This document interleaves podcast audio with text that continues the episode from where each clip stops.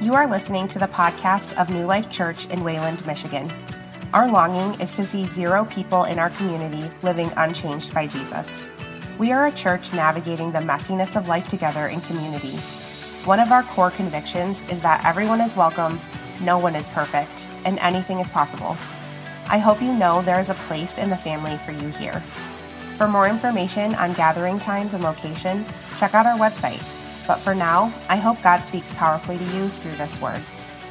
So I am so excited. As some of you might already know, Brad's not here this week, but I'm kind of, I'm not like glad about it, but I'm kind of glad about it because we get to hear from Danielle, and she has just been such a delight. We've gotten to know her and her family over the last couple of years, and I just have so much respect for this person. And um, she is the church multiplication director for the Great Lakes region. She has a super, like, deep seated passion to see communities and people reached for Jesus, transformed by Jesus, by church planting, by evangelism. Um, and she is just so passionate. And I, I was here for first service, and I cannot wait for you guys to hear what she has to say this morning. But can we please give a warm New Life welcome to Danielle Freed?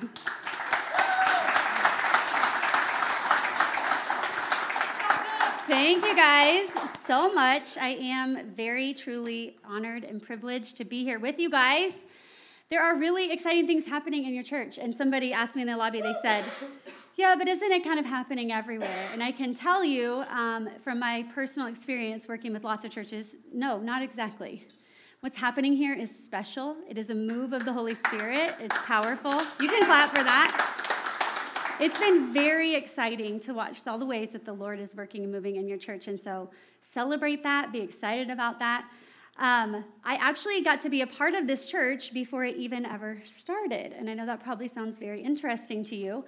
But the founding pastor, Pastor Michael Hewitt, is a friend of ours. And right before he was getting ready to launch this church, he came down to Indiana to spend some time with my husband and I because we had just launched a church in central Indiana.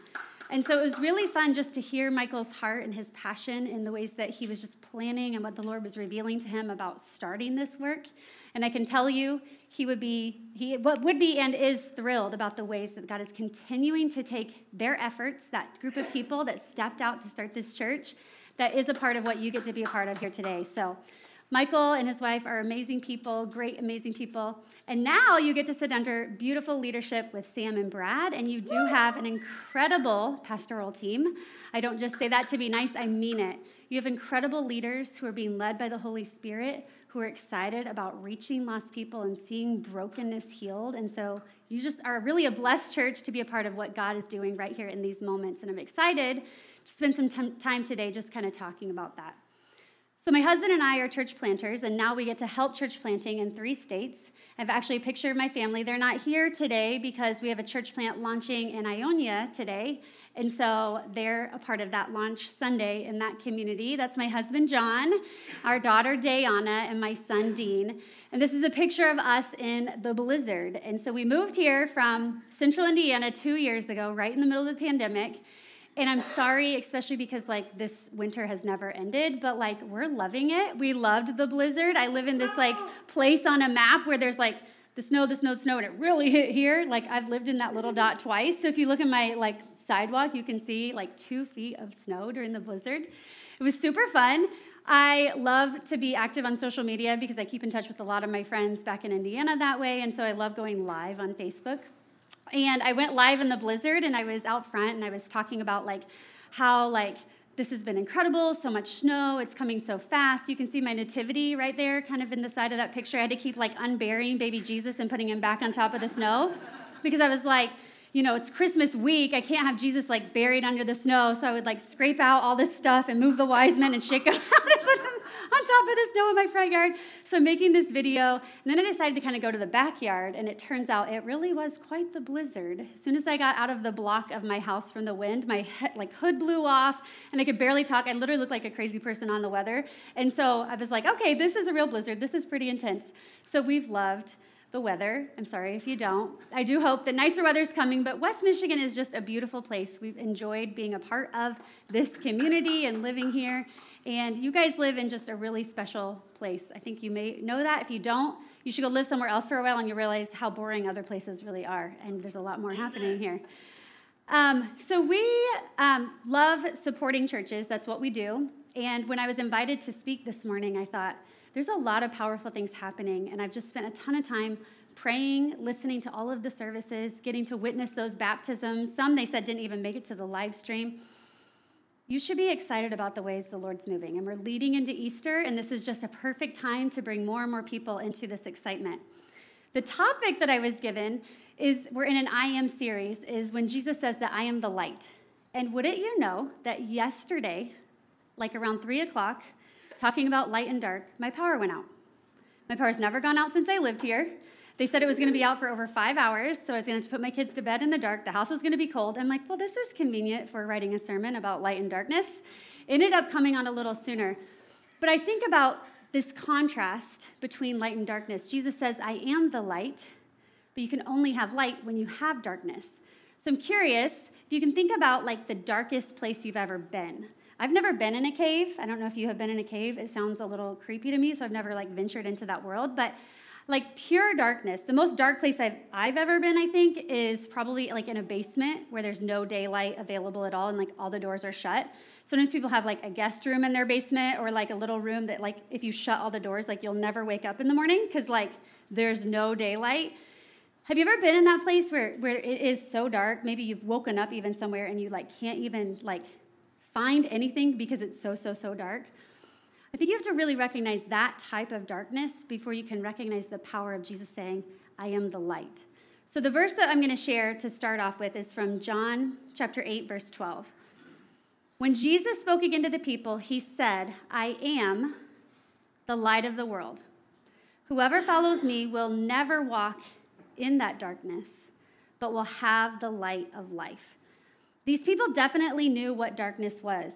In Jesus' time, like I looked out my back window last night and I was thinking, like, how dark is it gonna get? Well, because of streetlights, it doesn't ever get that dark. Like I don't live like in town, I live kind of out in the country, but I can see a bunch of lights and it's like i don't really get to experience that like pure pure darkness in my in my life. Well i think about their life and then like not having any street lights not having electricity. Like you've got a lamp or you don't have a lamp. So like you either see or you don't see. It's not like provided for you they knew more than we could ever know what it means to walk in actual like literal darkness they knew the power and the need that you had for light also, this metaphor of light in this statement is super important because the reference to light would be like showing his divinity, like showing his power, showing that like he is God, because God is referred to as the light.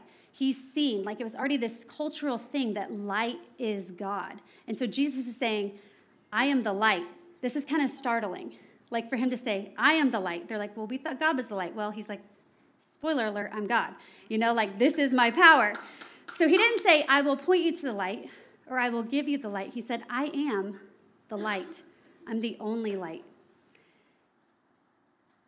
When I think about this contrast, I think it's like this beautiful visual. And again, like even having my power go down yesterday, like you don't realize how much you depend on the light when you're in those dark places. Isaiah chapter 9 was this foretelling of Jesus coming. It says, The people who walk in darkness will see there's something coming a great light. For those who live in a land of deep darkness, a light will shine, and Jesus is that light. This visual of light comes into so many scriptures. Like there's so many, I couldn't even share them all today if I tried. The light of the world is throughout all of scripture. In Matthew chapter 5, you've probably heard this verse several times, this passage. You are the light of the world. Like a city on a hilltop that cannot be hidden, no one lights a lamp and then puts it under a basket. Instead, a lamp is placed on a stand where it gives light to everyone in the house. In the same way, let your good deeds shine out for all to see, so that everyone will praise your heavenly Father. Jesus is this light, and when he lives in us, we are the light of the world. The church cannot hoard all of this love and all of this joy and all of this power and all of this peace that we found, this good news that we found. We have a responsibility to share it.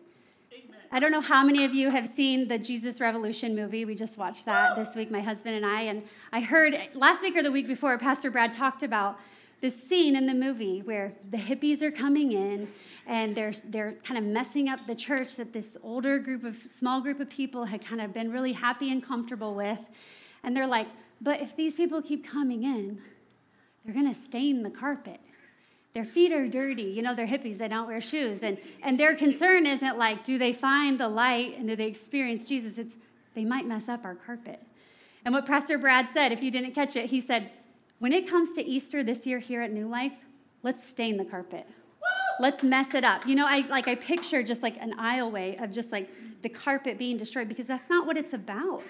Like we're we're good with that. We would love to have so many people desperately needing hope that the carpet becomes stained from all the dirt that comes in, right? I love that picture. And you know, even these Easter invitations on your seats, both sides, Good Friday and Easter Sunday. Taking these and helping people find a place where they too can experience new life will, I'm believing, transform more and more people's lives in this community. Amen. To have the light and to be the light of the world, actually in the Greek, it means to echo. It doesn't actually mean that we can produce the light, it means that we get to reflect the light. So we're to have like a little science lesson here. I'm sure that I learned this somewhere in like elementary science. If there's some kids in the room, you're probably very familiar with this concept.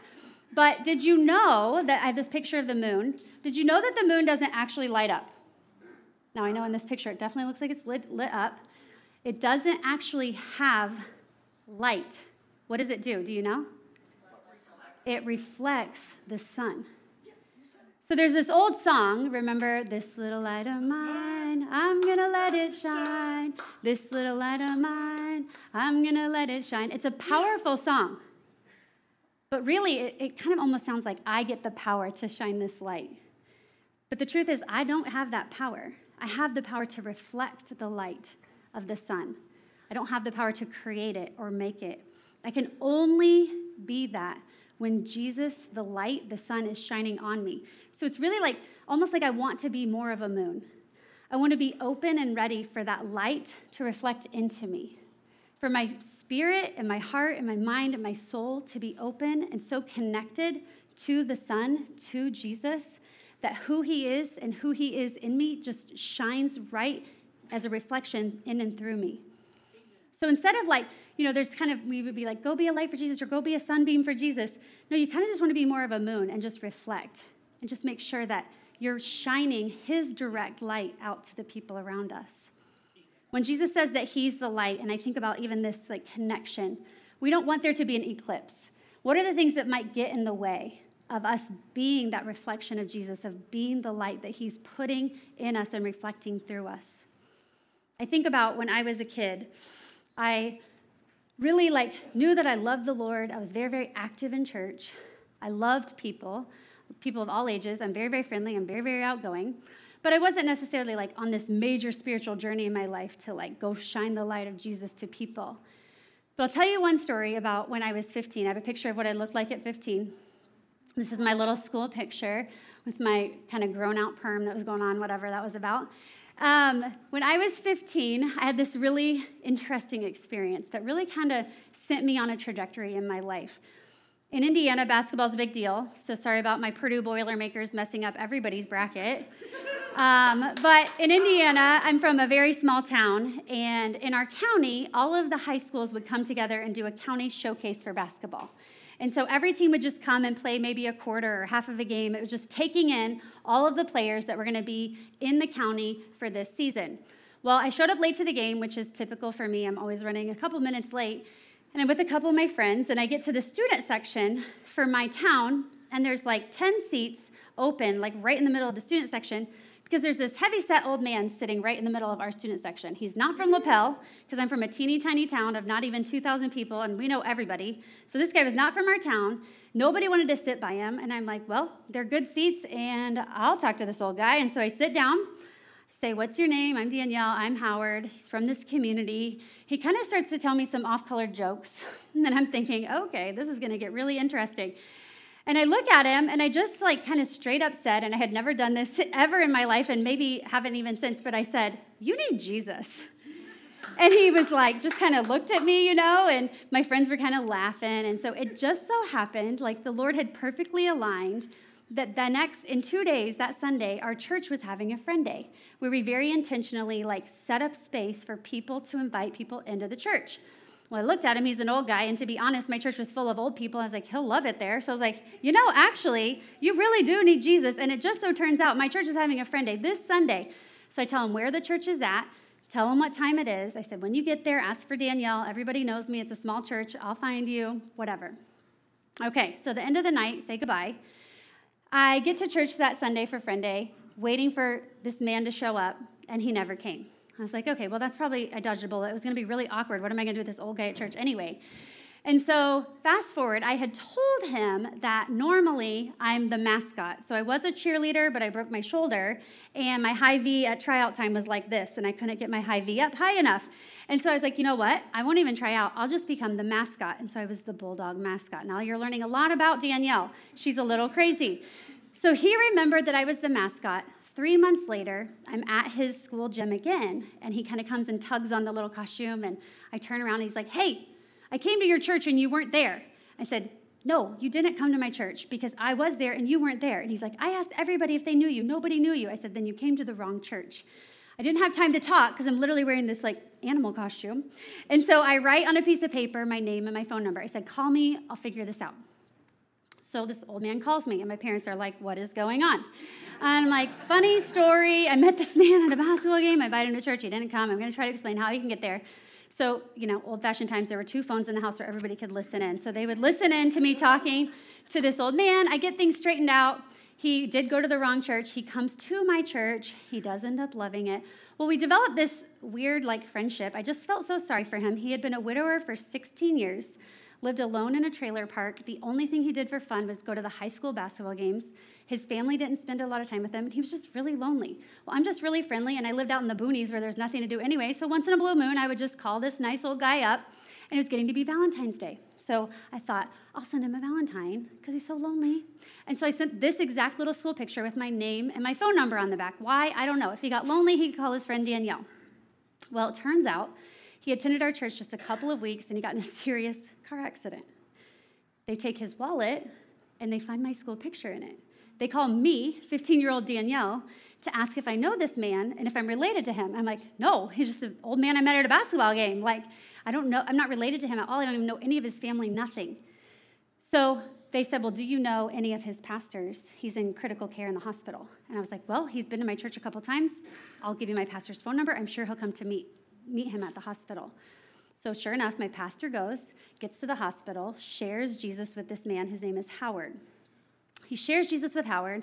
Howard ends up making a full recovery, so he comes back to church in a wheelchair, and I'm like, oh my goodness, now I got to push his wheelchair. Like, this story is getting just a little out of control. Well, it progresses. He gets out of the wheelchair. He's really made himself at home. He's experienced new life with Jesus. That summer, I went to several camps in a row and had been gone for a few weeks, and I showed back up to church. And my aunt said, Danielle, come here, come here, as soon as I got to church. I'm like, yes. She's like, you're not going to believe what happened while you were gone. And I'm like, oh, I'm sure it has to do with Howard. Like, what did he do now? What happened? Howard is dating your Aunt Dee. he didn't only date Aunt Dee, I have a picture. He married Aunt Dee, and Howard became Uncle Howard. He was at my wedding, he was at my brother's wedding, he turned into Uncle Howie. only because, like, the Lord just set up this situation where it was really evident to me like he needed hope, but Jesus, like, and I just straight up said it to him, like, you need Jesus. Now, if I could do that at 15 years old, I'm here to tell you it doesn't take much. You could do something very similar and not have any idea what kind of impact you're going to make in someone's life.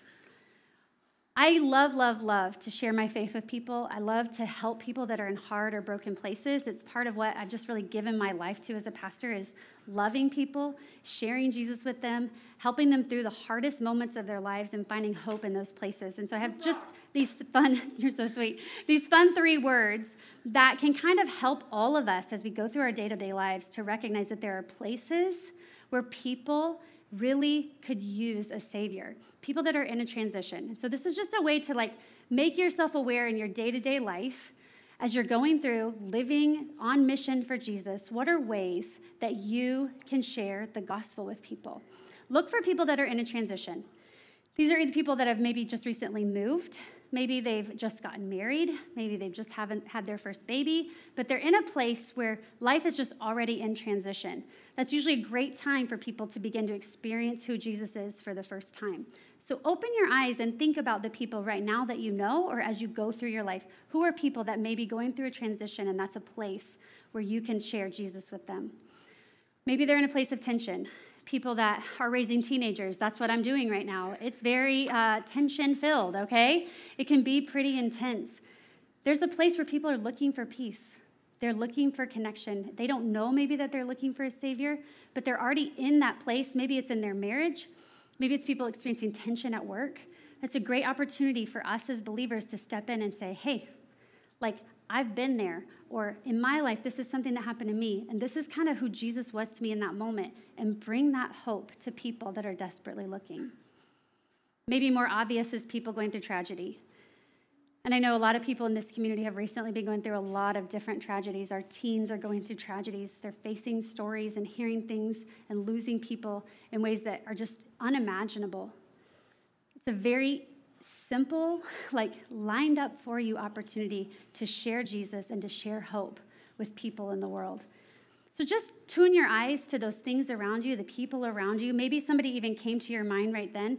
Just begin praying for them and if you're like, man, Danielle, I don't know, like, even if I did that, I don't know what I would say, say something. You don't have to have all the answers. Listen, I don't have all the answers all the time, that's for sure. I get asked a lot of hard questions, but be willing to just step one step closer to that person and experiencing where they are at spiritually and helping them recognize maybe the places that they do have need of a savior that maybe they don't even recognize. Amen. 2 Peter chapter 1 there's a Bible verse that says, Be as a light that shines in a dark place. And a few years ago, our church in Indiana partnered with a ministry that works with adult dancers in exotic clubs. And I wasn't sure if that was going to be a place where I was ready to go and be a light that shined because it's a very, very dark and very dangerous place. But I was challenged in that moment that a lot of women who are in those places and getting into maybe a trafficking type of situation those women who are about my age at that time typically have a mortality rate 260 times sooner than peers their age.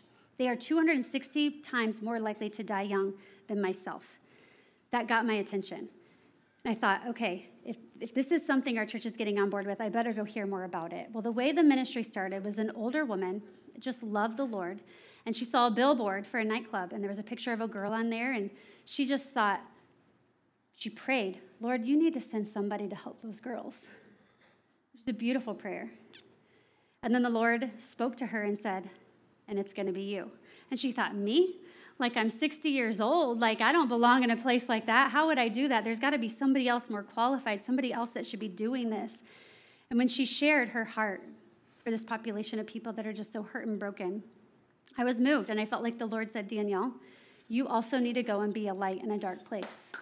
So I joined this ministry, and it was very, very um, structured. It was very dangerous, and there was a lot of safety and protocols and things that we went through to be safe in these places.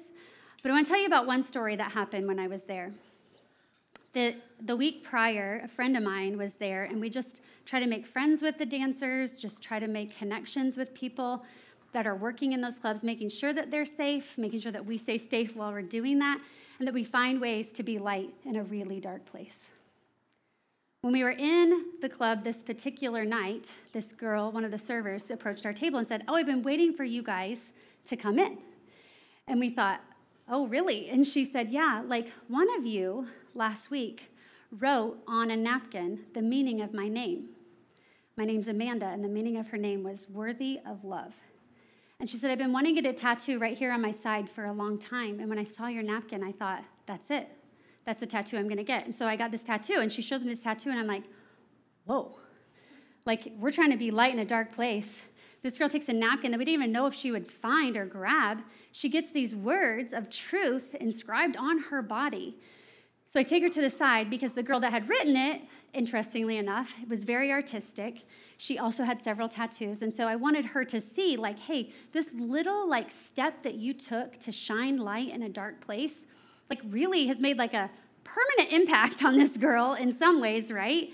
but like I knew she, would find it encouraging. So we step into a private area and I'm talking to her and I'm just kind of like, How long have you worked here? You know, how do you like it? And she's like, Well, it's the only place I can work. She's like, My husband was a pastor and had multiple affairs on me, left me with my three kids, and I had no way to make a livable income. And so this is a place where I can make more money faster than anywhere else. And so that's why I'm here.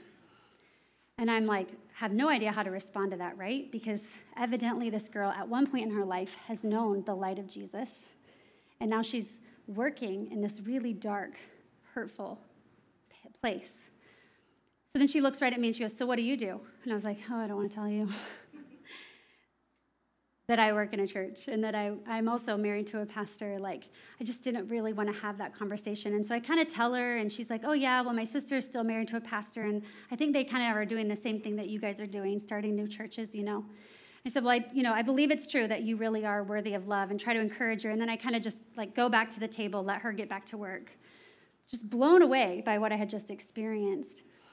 And a few moments later, she approached our table again and said, oh, yeah, also, if you guys could be praying for me, I also have cervical cancer. And I'm like, oh, my word. Like, this girl is in living in such darkness and so desperate for light. And I would love to tell you that I had the like fortitude and the thought to say, well, let's just pray right now and God's got a plan and let me, you know, share Jesus with you right here right now. I was speechless. And it wasn't me in that moment. It was actually a friend of mine, Megan. She's a 24 year old nurse, not a pastor, doesn't have the formal training, but she has Jesus. And she looked at this girl and said, Can we pray for you right now? And she reached out, and we all reached out right in the middle of that club, and we prayed. We prayed for this girl, we prayed for her healing, we prayed for her family, and we prayed for her heart. It just takes these little steps towards someone to offer them that hope, to be willing to be the light in the dark place. I think as the church, we really need to recognize, especially new life, right? That's the whole name of this church. People are looking for new life. We have the light that can help people experience the new life that a lot of us in this room have experienced. But maybe you're somebody here who has not yet experienced that new life. You're like, yeah, I go to new life, but I'm still like sitting in this darkness or I'm sitting in this brokenness. And Jesus is saying, I am the light have the light. I'm ready for you to experience this life. I'm ready for this brokenness to fall off and to put you back together. If that's you and you're thinking, yeah, well, yeah, we should reach those people, but man, I'm still in this broken place. I've been there. I've been in those places where I felt no one else had been, where I felt there was no hope, places where I thought life was just going to be too much to handle. You're not alone in that. But Jesus is ready and willing to step in, to speak your worth to you, to bring you that new life. And it can happen today. You don't have to leave in darkness. You don't have to leave feeling like I haven't yet experienced that new life. There is a new, another baptism service coming up, but you don't have to wait for that. There's a couple of people on the prayer team that are going to come up. And I encourage you, even if you're like, I, I don't think I'm that broken, but I've got these places where there is pain or there's hurt, let us pray for you. Let us pray for healing and wholeness and for the light of Jesus to shine so bright as he brings your brokenness together and makes you new. Some of you have that light, and maybe you have shared your faith before, or you've shined your light bright before, but you haven't done it in a long time. Or maybe you know, like, I'm supposed to do that and I've never done it, and I gotta figure this out. I wanna pray for you right now. So if you would stand up, everybody just stand up and think about this. Where am I at on this spectrum? Am I in this per- am I in this person on this side of the darkness where I still need to receive that new life and that healing and wholeness? We want to pray with you about that. But if you have experienced the light of Jesus, if you know that there's something in you and something you're supposed to do, there's people that you are uniquely and perfectly lined up to share the love of Jesus with, would you pray about and think about in your heart who that person is? And even this week, look for ways to just make them smile, to share that you're willing to pray for them. Maybe if you feel bold enough, pray in that moment for them. Who are the people that you are already in contact with that Jesus is saying, that's the people I want you to be a light to this week? You have these invitations, guys. Every invitation should be out of this room. There's people who are broken and in darkness looking for light. We have the light, we have the good news. We have an incredible opportunity to celebrate that and share that this Easter time. So, if the prayer team will come up, you're welcome to come up and pray with them about any of these issues. I'm going to lead us in prayer right now. Lord, I thank you so much that you are the light. God, that you sent your son Jesus to be the light of the world. That you sent a light so bright, Lord, that for those of us who've experienced that, it's undeniable. It's this love, Jesus, that's perfect and whole and can only come from you. God, I pray that those people that have not yet experienced that, or maybe who have experienced that and they've lost touch with you and your goodness, they've the new life now feels like old life, and they're getting maybe back into old patterns or feeling that brokenness again, Jesus. I pray that you would restore and renew their hearts and their souls, Jesus. That you would allow them to bring that brokenness and just set it at your feet and allow you, God, to make them whole, to make them new, and bring them back to that place of new life. And Lord, the people in all of our day to day lives, whether it's neighbors, whether it's even people within our own family, whether it's coworkers or other people we interact with on a regular basis, or even a stranger at a basketball game, Lord. Please help us to step out. Help us to step in, Lord, to look for people in these places of tension, of tragedy, people that are going through things that are just so hard and so dark. Help us to be the people and the church that brings them to the feet of Jesus, that brings them a bright, shining light, Jesus, that gives them hope that they don't have to stay in those places anymore, Lord. That the, every morning when they're waking up in brokenness, they're not finding hope, they're feeling that things are so dark, that they can begin to wake up, Jesus, with a brightness and a light that's your love shining all over them and will begin to even shine through those people as well, Jesus. So I pray that this church would take the new life they've experienced and bring it to this community this Easter season. And Lord, that the carpet would be dirty, that it wouldn't be place where we're so concerned about making it perfect, but we're making it where people experience new life in you. We pray this in your name.